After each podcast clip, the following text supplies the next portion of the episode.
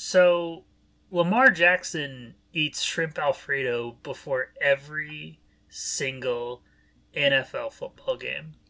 Really, despite where he is currently in the country or world, even. Yeah, like I like he's had this mysterious illness all year and I'm convinced now that it is because he literally eats shrimp alfredo before every single football game. Like I, I literally just imagine that scene from The Office for the Michael Scott fun run, and they, you know, he, he's sitting there and he's eating a bunch of fettuccine alfredo before the run, and then he like throws up everywhere.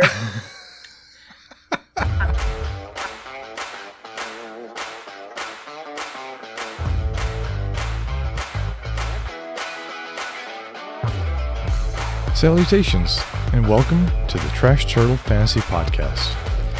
Now, whether you've tuned in from Spotify, iTunes, maybe a tin can on a string, or maybe that guy on the bus seat across from you is broadcasting us over his speakerphone, I just want to thank you today for tuning in.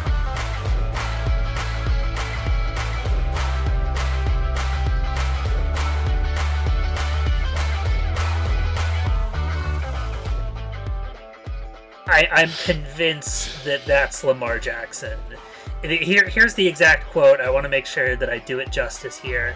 He said, so they asked him about his uh, pregame meal, and he said, Shrimp Alfredo, that's my meal before the game. They say pasta helps your brain. I feel like I go out with a level head and I can think. Man. This is this this is not this man needs to hire a nutritionist right now. I also I gotta wonder where he's getting it from. I mean, are we talking about some like are we talking about Olive Garden shrimp alfredo, or are we talking about like Red Lobster shrimp alfredo, or are we talking about some back alley shrimp shrimp alfredo? Like what is going on I, there? I don't know, but I, I'm convinced at this point that this led to the famous Lamar you know bathroom break game and that this is what has completely like made him sick all year that like he doesn't have covid. It's not covid related. It's not covid. He's just really sick. He's had a virus all year. I'm totally convinced that this is related to that. That they need to get him a, a, uh, a nutritionist, a dietitian, or something. You know, I, I once watched a video of, I think it was like the Washington football team a few years ago, and it was like the players eating, right? And they talked about the food that they feed the players, and like the things that these people can figure out. Like they go to the NFL, right? And then these fancy doctors and nutritionists do a bunch of tests on them and they say, "Yeah, you actually have a slight allergy to this random food, right? And so you should stop eating that." And like they they literally it's like if you've ever played a video game it's like min maxing right. Right? Yeah. they're they're min maxing these people to to get them to the most peak performance.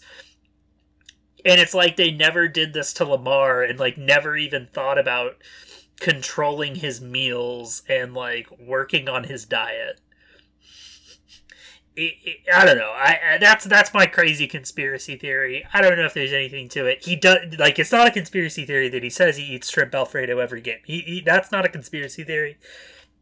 My conspiracy theory is this is what's made him sick. I, I mean, to be clear, I, I drink alcohol before and during every podcast episode. um, and I, I have yet to hear a negative correlation to that. So maybe Lamar should try that. I mean, I think Marshawn Lynch said he took shots before every game. I mean, that actually sounds like that would make you play better.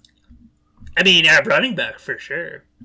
it's a painful yeah, position, pro- man. probably not a quarterback if you have to make like decisions and stuff like that. Probably don't no. want to take shots like just pounding fireball.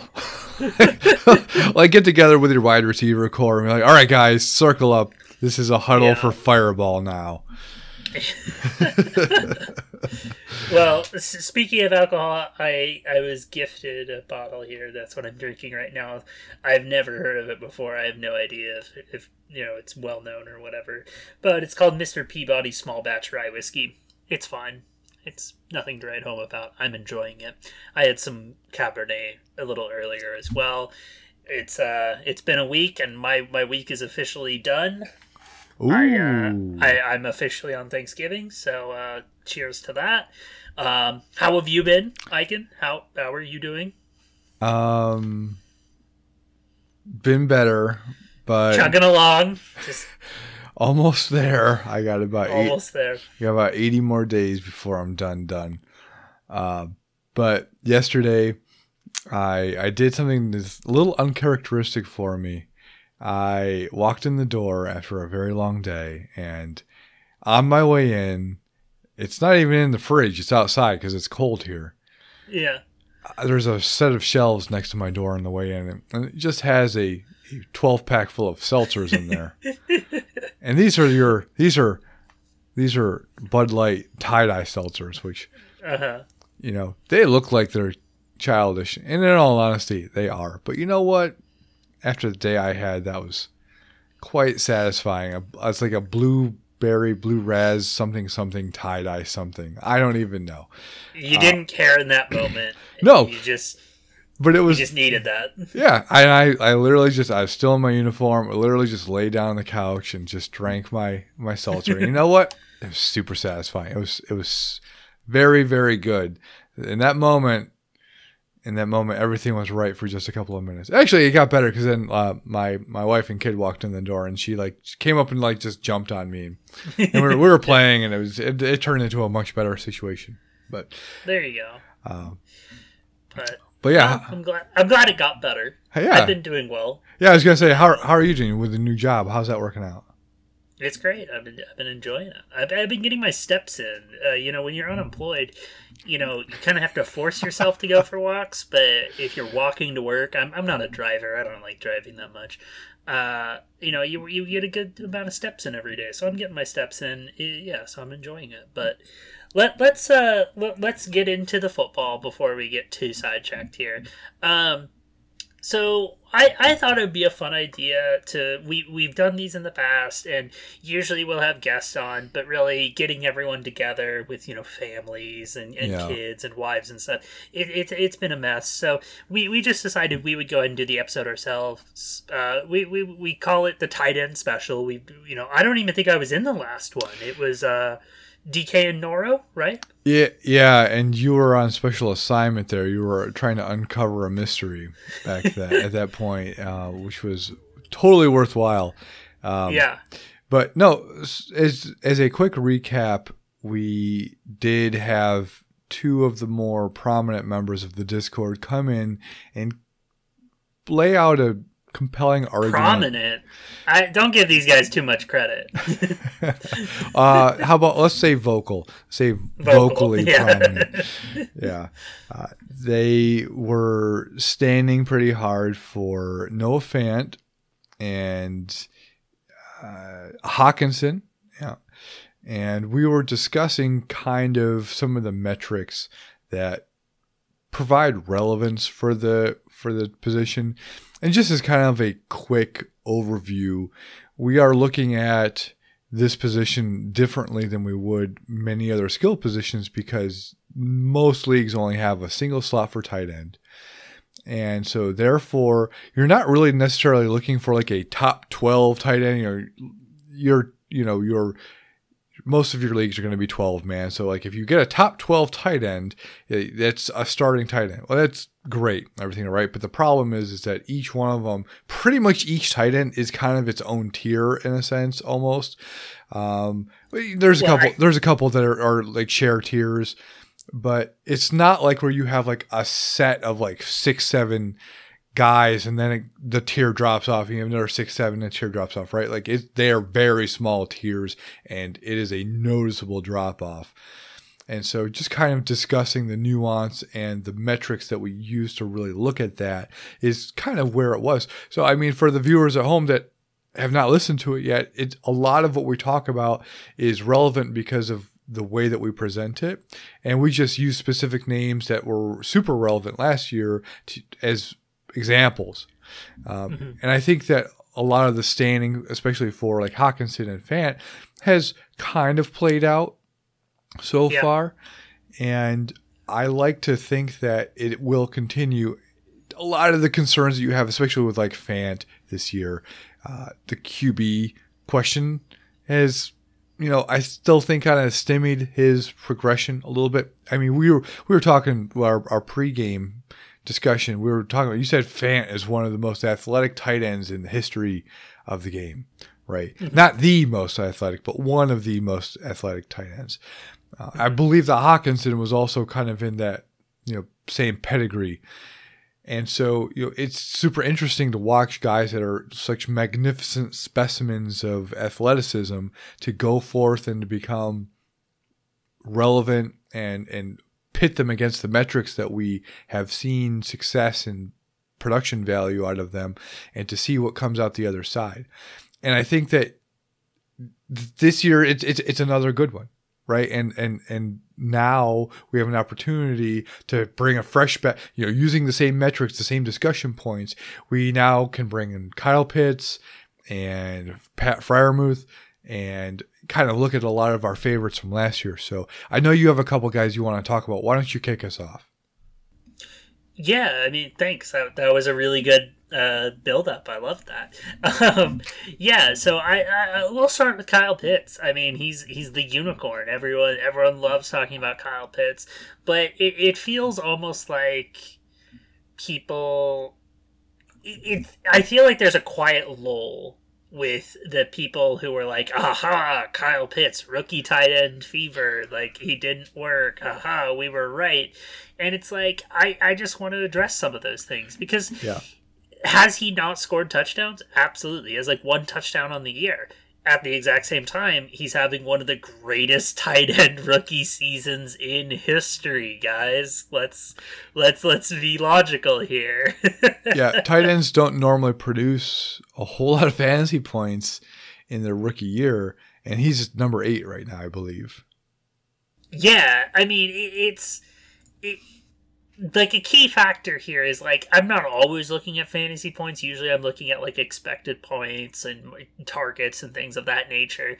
But like for example, I, I found a good list of stats here that I felt like really encapsulated Kyle Pitts um, and how he's done. And I, I use these for both players to try and be fair, right? I didn't like cherry pick one for one and a different one for the other one. So right for for Kyle Pitts, for all rookie tight ends since 2000 in their rookie year, so first year rookie tight ends, right?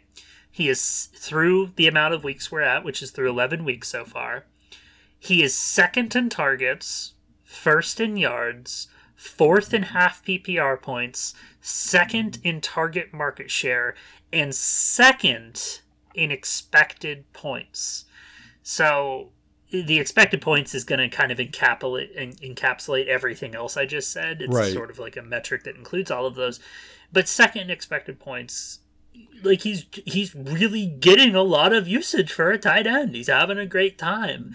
Um, his fantasy points over expected are negative six point eight because once again, he's not you know converting a lot of that. He his TD rate is terrible, but I I think he is as advertised so far. Like he yeah. people said people said he's not going to pay off unless he has the greatest rookie tight end season ever and I don't know how to break it to you guys, but he's sort of there, you know. yeah. So, um, and thanks for bringing in some of the metrics. I think that's really, uh, really important to look at and to keep in mind. I believe when we were looking at those numbers earlier that Evan Engram was kind of in the conversation and a lot of he was right next to him in a lot of metrics, right? Yeah, he he him and him him and Pat uh, him and Kyle Pitts were uh, hand in hand in most of these. So yes, like Kyle Pitts could have an Evan Engram career. Like he like I'm not gonna lie, like that's in the range of outcomes. But I'm someone that looks at the fact that Evan Engram has consistently demanded targets in his entire career, and I'm sitting there going, yes, taking Kyle Pitts at 105 in the rookie drafts, like you know, I wouldn't be happy with an Evan Engram type career, but I would say that that's a pretty low outcome for him. And right. like if that if that's the floor, I'm excited to see what the ceiling is because yeah. I I have such high hopes at this point based on what we've seen so far. I think my gut right now is telling me that we are looking at pretty much your expected value, probably maybe a little bit closer to the floor because the tight the the TD conversion feels low. But I think in all other aspects, you are seeing about what you kind of signed up for. And let's not, you know, let's let's be real about this. The, the Falcons are suffering from many many things, and those things are injuries or just Calvin Ridley, whatever that is. Yep. And what that's done is it's just left Kyle Pitts more or less as the only target for that attention. And when you and I were literally frame by frame looking at some plays of what the Patriots were doing in response to this week 11, and it was just outrageous. I mean, first and foremost, it's Bill Belichick, and he's going to absolutely just remove your best player. It doesn't matter who you are, it's just their style. And so I think what what was it, thirty one percent of the routes that Pitts ran, he was double covered or had help coverage on him in some way, shape, or form.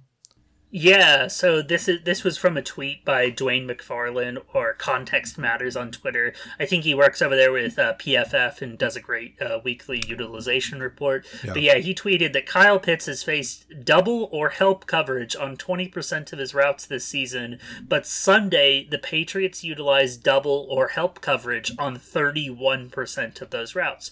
And I sort of brought this up pregame that I was sitting there going, "Hey guys, I think that there's sort of a narrative that the Patriots take out your number one option. Yeah. And obviously they did that. And we really did analyze that film. We went frame by frame mm-hmm. analyzing every aspect of the film, where everyone was lined up, what sort of coverage was being shown, and everything. And the Patriots were really focused on taking Kyle Pitts out of that game and they I think they did a pretty decent job of that. But he was still getting targets, and I, I think that there was even times he was missed potentially. But the the film was very interesting and, and really did show that stat that we you know just mentioned of how covered he was. They were really focusing on him. And it's really interesting to use that game as just it's it's literally like a worst case scenario, right? You are going up against arguably the number one defense, the number one secondary, going up against a situation which is you have no other offensive weapons. You lost Calvin Ridley. You don't have Julio anymore. You lost Cordarrelle Patterson. And you don't have a run game. So you like literally that is the worst case scenario. So I think even even through all that, he got targets, he got t- catches, he he made plays, and he looked good doing it. I'm not even gonna lie. So yeah, he he you know he ended with a negative fantasy points ever expected that game. I really just think that it's it's the Patriots. I mean that that's what they do. They and they did a, I think they did a decent job. He to me you know, I, I hate doing this because we're going to get made fun of for doing this, but he looked good despite the fact that, you know, he only had like three catches. And, you know, people say, oh, he, he didn't catch the ball, but oh man, the hops. well, there were, there were, I mean, we even pointed out there was a couple times, it was pretty close to DPI on some yeah. of this stuff, right? So, you know, what can you, what can you really do? I mean, you got to be superhuman to get through some of that. So yeah. Anyway, who else you got? Uh, let, us move on to Pat Freiermuth. And I, I really am interested in Pat Freiermuth because he was a guy that kind of fell under the radar for me, especially in rookie drafts. Yeah. I know some people were kind of hyping him up. There was sort of this, okay, it's Kyle Pitts. And then for a little while there, it was like, oh, there's Brevin Jordan, who was a guy that was interesting. And then sort of you know he fell off the radar. And once Brevin Jordan got you know poor draft capital, I just kind of honestly I kind of ignored the position after Kyle Pitts, and and yeah. I'm feeling like that was a huge mistake. Um, Pat mm-hmm. Freiermuth has kind of really impressed me in a lot of ways. Um, I, I don't like saying like this because it's kind of a cliche, but he's having like a sneaky good season for a rookie. So yeah. using the same metrics that I mentioned before, I'm going to show you Pat Freiermuth. This is stats compared to all rookie tight ends since the year 2000. He is ninth in targets, about 22nd in yards. Now that's not great. We're gonna I'm gonna talk about that in a minute. Seventh in half PPR points, 14th in target market share, and sixth in expected points. The expected points being, in my opinion, probably the more important one here. It's the most predictive going forward. Um, the yards one is the concerning one, right? His, his aDOT not great. His you know yards per target not awesome. Uh, just before this show, I was actually looking up, and yeah, he's he's second in the NFL in targets per route run of uh, tight ends with at least forty five targets. At the same time, he's not running that many routes. Right. So. And the routes that he is running, just watching the film that I did on him, it seems like he's just getting like like these little over the middle things. Uh, most of the time, not every time, but most of the time, they, it seems to be running over the middle, some sort of cross uh, or, yeah. or rub or something like that, and send him over there just to get the, the first down. But you know who he does remind me of, um, and I said this earlier. Uh, he kind of reminds me a little bit of Kittle. He kind of got he he kind of looks like he's like maybe he's look like he's playing in slow motion. Like he looks like he's maybe he's running in slow motion or he's catching in slow motion. He's a big guy, mm-hmm. and then when he does catch the ball, like that dude hangs tough, and he he will like throw people out of the way. Like, he is crazy. Like I get Kittle vibes off him. Now he's not George Kittle. George Kittle is still a monster, and I don't need to tell you that I have been a humongous George Kittle fan for years now. But man, he puts those vibes off to me. I like I like him. Um, I don't even like the Steelers, but I like that guy. He's just I get a good feeling about him.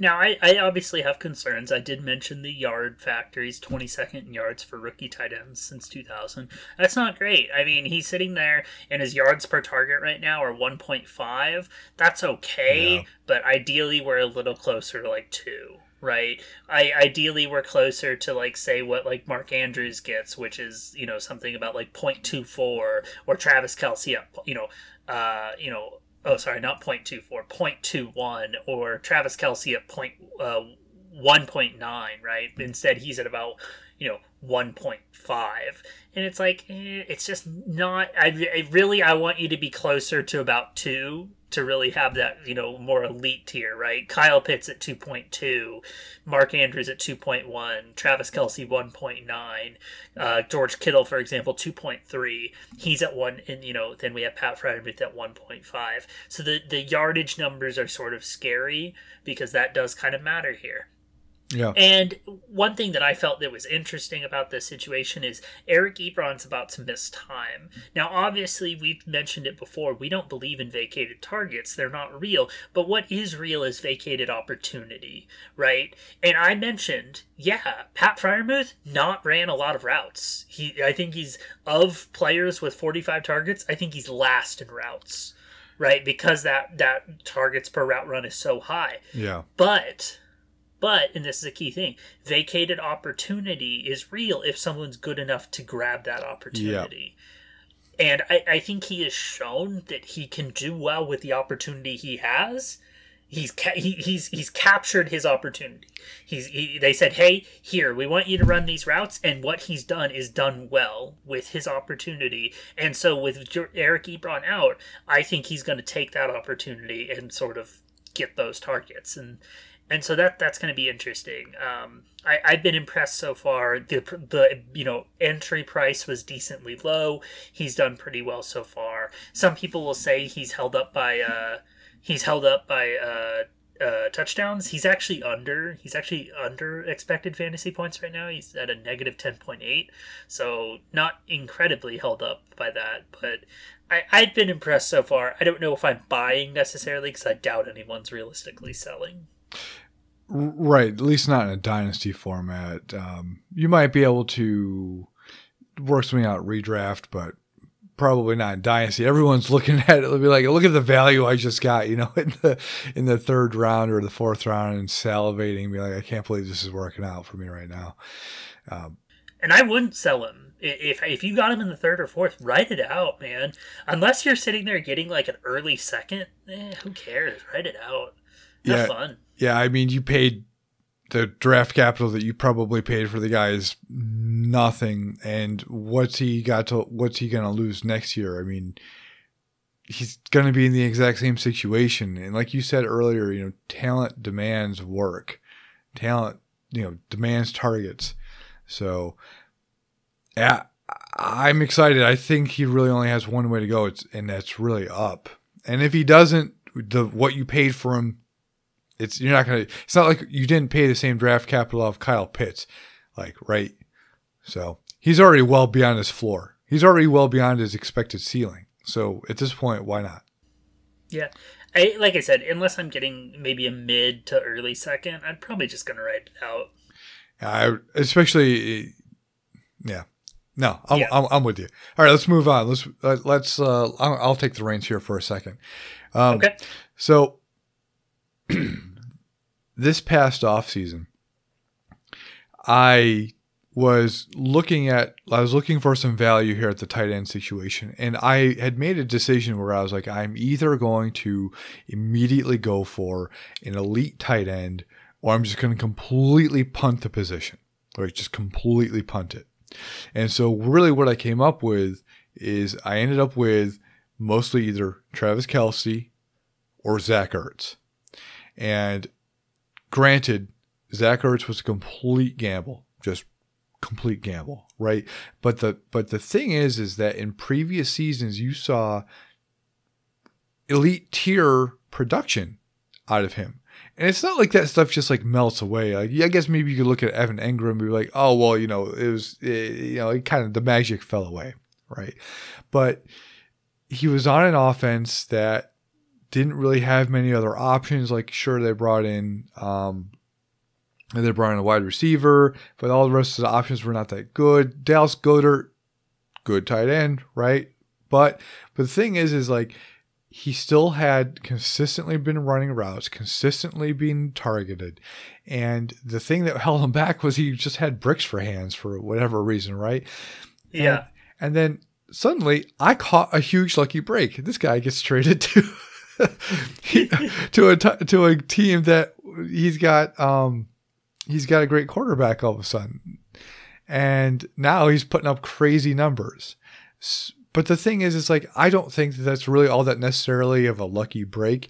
He just got put into a position where he has, he's being better utilized. He is being more respected. And he, you can tell because he's starting to break tackles now. and Yeah. for anyone who doesn't know what I'm referring it. to, there is a there is a Twitter account called uh, Zach Ertz Yak or YAC, and what it did up until very up up until the trade is all it was is did did Zach Ertz break a tackle? It all did pretty much was say yes or no, and ninety eight percent of it was no. He did not break a tackle. But this dude breaks tackles now. This dude's been catching touchdowns. This dude has been putting up monster numbers. He has uh, crazy high target share. Just he's a red zone target again. He's he's ba- basically you're looking at what was it 2018 2019 Philadelphia numbers again now, right? It's what it's looking like again. Yeah, I, I love this. By the way, I, I love you bring up Zach Ertz. I, I'm going to give a lot of credit to Pat Kerrane of NBC. Uh, he's also on Ship Chasing and other great shows such as that. If you've never seen those, go watch those as well. But Pat Kerrane was saying all offseason that Zach Ertz was one of the best buys in football because with his contract, he was going to play somewhere, whether it was the Eagles or somewhere else, and he was effectively free. And he has paid off, I think, monumentally uh, throughout the re- throughout the entire season. His target share has gone up pretty great ever since week three. I think his lowest target share is twelve percent, but beyond that, it's been above eighteen percent every game since the trade to Arizona. He's had you know let's see, eighteen percent target share, nineteen percent target share, twenty one percent target share, twenty one percent target share. And some people are going to say, oh, well, you know, he's overperforming. You know, he's catching some touchdowns now that he's in Arizona. And it's like, yes, he is. At the same time, his fantasy points over expected is not that high. So he's not exactly being held up by that much. And this is the part you're going to love because I know you brought up that, that Zach Ertz yak stat. His yards after catch in Arizona are pretty good. Uh, these are these are his yak for each game in Arizona. 36, Wow. 23, 29, 18 and 40. And before that, in in, in with Philadelphia, it was three zero three. so they're using them in a way that they're getting them open. Wait a minute. So let me ask you this: Does that does the yak mean yards after catch or yards after contact? Yards after catch. So he's not breaking tackles, but he's getting yards after catch, which before he wasn't. Doing. Oh, I guess that's true. He was just kind of grabbing it and either flopping or you know. Okay, yeah. Or getting hit immediately, but they're scheming him in a way they they are getting him open and Got he's it. getting yards after the catch and this is exciting like like I think it was week one with Arizona. It, I was so excited watching this week one with Arizona. They they schemed him open and he ran like 15 yards for a touchdown, and I was like freaking out because I was like, oh my goodness, Zach Ertz, and I think he broke a tackle too. I'm just gonna throw that out there. Zach Ertz just got yards after catch and broke a tackle and ran for a touchdown. I was freaking out because it was so exciting. Like this was something we hadn't seen from him in a while. And, it, you know, getting there in Arizona, they're clearly utilizing him in a way that is very promising. His, his target share is great. I love this. Yeah, I, I think you're the one that actually inspired me to like look at some of the metrics that you mentioned. I, you know what? And I, I, I may have been inspired to take Ertz basically everywhere I could because I was part of two dynasty startups this past offseason, I took Zach Ertz in both of them. I think like, like he was basically free in like the late teens or something like that. Nobody, nobody really wanted to deal with it. They, everyone wanted Goedert. Uh, so again, totally big lucky break on that one. Uh, but I, you know, I, I think I credit you in in looking a lot of stuff, right? Because there was value to be extracted there, and a lot of science pointed towards it being something that could be done. And so really the takeaway here is is trying to identify those candidates that may be in some sort of a similar situation. And I think it's yeah. important that we that you maintain the remembrance of those metrics and be like, well, you know what?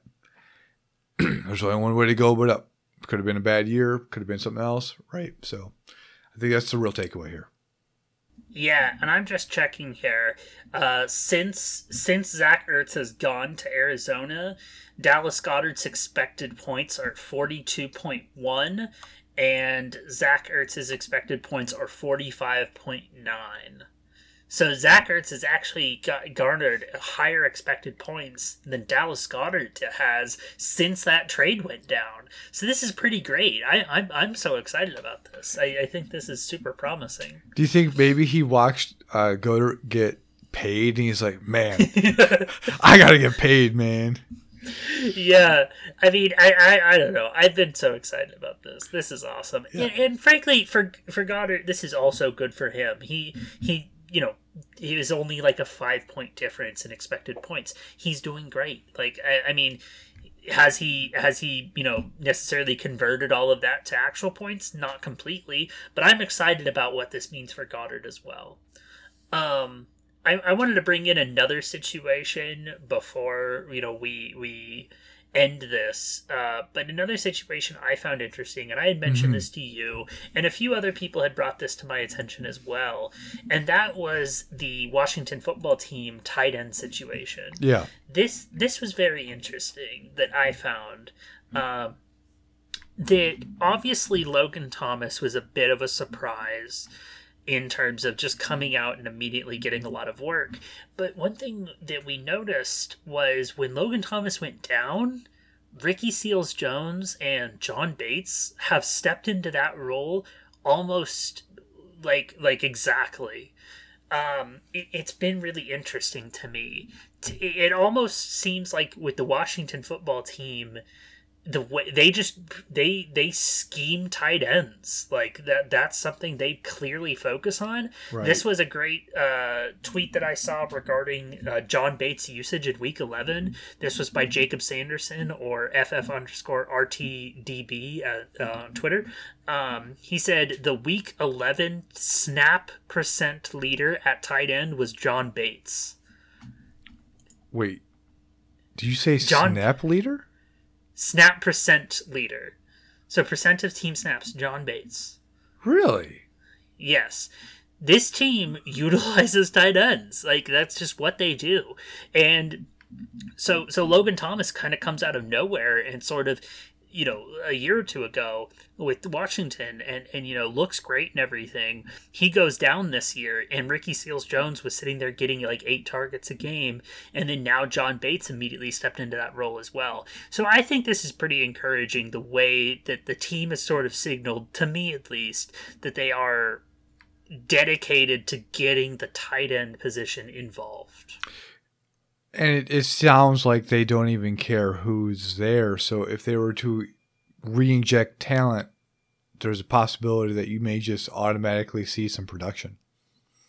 Yeah, like like I generally subscribe to, and Jacob Sanderson points it out in the tweet. Personnel drives schemes, right? I, I say personnel drives targets and everything like that, right? Yeah. In in this case, seemingly they just don't care, right? But what, as you pointed out, if someone really good ended up there, say like you know a, a, tight end that we know can demand a large target share and has done it in the past, or maybe a rookie that we're kind of high on. Right? We've talked about Jalen Wydermyer before out of Texas A&M. Yeah. If he comes in, maybe a second round tight end pick and goes to Washington. Okay, well yeah. now now we might see some real upside from the position. Not only do we have a team dedicated to using the tight end, but now we have a tight end that we you know kind of high on already this sort of is a perfect combination. I think this is something to monitor going forward. Yeah, and I mean, I can't forgive me. I can't remember if Fitzpatrick has a contract there next year or not, but I, I don't think so. But I, I'm manifesting to the world and the universe that Matt Corral is the Washington football team quarterback next year. I think I would be happy with either one. I'm still a Fitzpatrick fan, but yeah, it would be it would be it would be cool to to see that happen because you know you gotta love talent getting work yeah. like that. But uh, yeah, I wanted to give out a couple of uh, just a couple of um, honorary mentions. Okay. Here, uh, Dan Arnold is an honorary mm-hmm. mention, right? I like it. Don't have don't have a whole lot. I, it's kind of like a it's on the back burner. It's kind of like a let's let that simmer, let that find out what's happening. So I'm keep keeping that under uh, under wraps here. I, it's nice to see Kittle's resurgence. By the way, I'm I'm really enjoying that. I love watching that guy play. Uh, it's unfortunate to see Darren Waller fall off a little bit. Right, a little feel like he's being a little underutilized. Um, typically, I don't really want to talk about the elites because you you generally don't have to, but I feel like those two warranted a, a, little mention just real quick, just because they've been having, just because of their situations. Um, and I, I think I think that's about it. I I can't really think of anyone else that's all that interesting. I mean, you mentioned the rookie. We we kind of mentioned the other things. Everyone else just kind of feels like you know maybe Dawson Knox. Uh, yeah, Dawson Knox is kind of interesting. Someone that I, I didn't get an opportunity to talk about, but there's a lot you can really dive into with Mike Gesicki, right? And I think. I think he was mentioned last year in the tight yeah, end special. Was. I think Nora was a big fan of Mike Gesicki, yep. But his I mean he's been utilized like a wide receiver for a lot of his career. And when you guys when you were mentioning at the beginning of the episode when you were saying oh here are some of the most athletic tight ends ever Mike Gesicki's like a top 5 most athletic tight end ever. So he, he's super interesting. I actually just recently shipped him off in dynasty. I got a 2023 second round pick I don't know. I, I felt like that was really good value. Um, so yeah, I I find him quite interesting, but that that felt like my sell price. I will stand by that. I feel pretty good about it, but I would say his usage has been incredibly concerning or, or, sorry not concerning promising so far. And i like dan arnold as well. I like that you brought that one up because you know 26 years old and he seems to maybe have potentially revived his career with jacksonville. I'd like to uh, that's another situation i'd like to follow going forward. Yeah i think as as uh, T-Law develops a little bit and they seem to be developing a little bit of chemistry as it is now too. So, and you know, the injury to Chark is helping a little bit, um, and just kind of the inconsistency of everything else has seemed to be helping them spark a little bit. So, yeah, interesting to monitor going forward. Awesome. Well, uh, I think this has been incredibly informative. Honestly, I mean, I I really enjoyed everything you added. We talked a little bit about that film we saw with New England. We talked Yeah, about that some was really numbers. interesting. No, I, I definitely enjoyed this. This this is uh, I didn't get to do this last year. I was on that little special mission as you mentioned, but uh, this was a good episode. I had fun. Yeah, no, thank, thanks for thanks for helping us put this together. I actually enjoyed watching film with you. It's, it's it seems like you've been doing your Brett Kollmann homework a little bit before you jumped in there, so I enjoyed For, that a for, lot.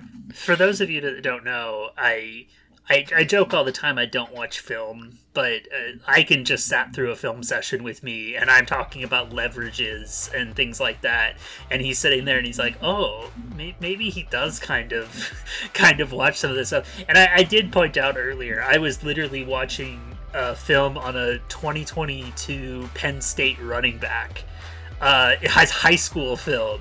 So ever I joke all the time I don't watch film. I, I, I really occasionally do. I just don't form many opinions on it. But uh, yeah, it was fun. I, I definitely enjoyed watching film with you as well. When you started when you started pointing out the the the way the pips were placed, I was like, all right, this guy, he's done a little bit of homework. So, all right, Boots, let's send it out. Where where can we find you? Uh, you can find me at Boots Fantasy on Twitter. That's Boots with a Z. Uh, and then also in the Flexbot Discord. And you can find me on Twitter at Dr. Trash Dad. That's Dr. Trash Dad. Or my website, trash.farm. Also, Dr. Trash Dad in the Flexbot Discord. Awesome. All right. Well, I will uh, catch you next week, Igan. Next week, indeed. Until then.